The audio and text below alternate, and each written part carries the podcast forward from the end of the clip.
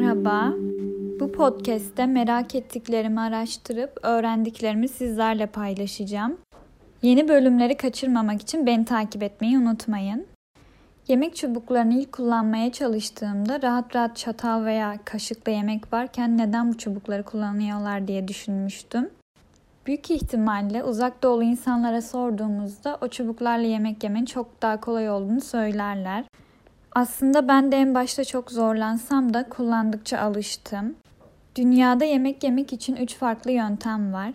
Doğrudan elleriyle yemek yiyenler insanlığın %40'ını, çatal, kaşık ve bıçakla yemek yiyenler %30'unu, çubuklarla yemek yiyenler ise %30'unu oluşturuyor.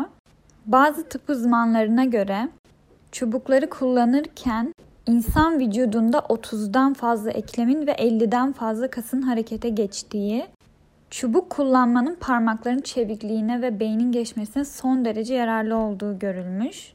Çinliler 3000 yıl önce keşfettiği bu çubuklara Kuazi adını vermişler. Tam olarak telaffuzunu bilmiyorum.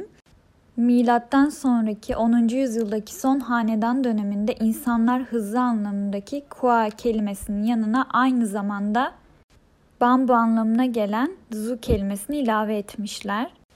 Eski insanlar rastgele iki ince ağaç ve bambu dalını kesip pişirdikleri yemekleri ateşin üstünden bu çubuklarla ellerini yakmadan alabilmişler.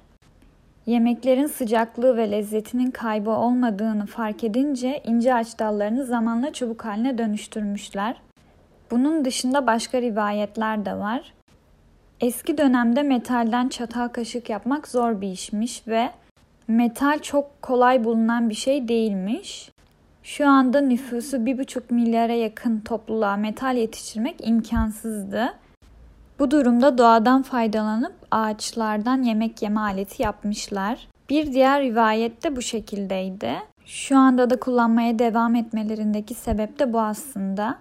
Çubuklar kaşığa göre daha küçük lokmalar almamızı sağlıyor ve çubukların şekline bakıldığında her ülkede farklı olduğunu görüyoruz. Örneğin Çinlilerin üst kısmı dörtgen ve kalın, alt kısmı ise yuvarlak.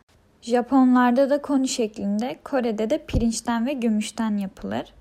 Dinlediğiniz için teşekkür ederim. Bir başka bölümde görüşmek üzere.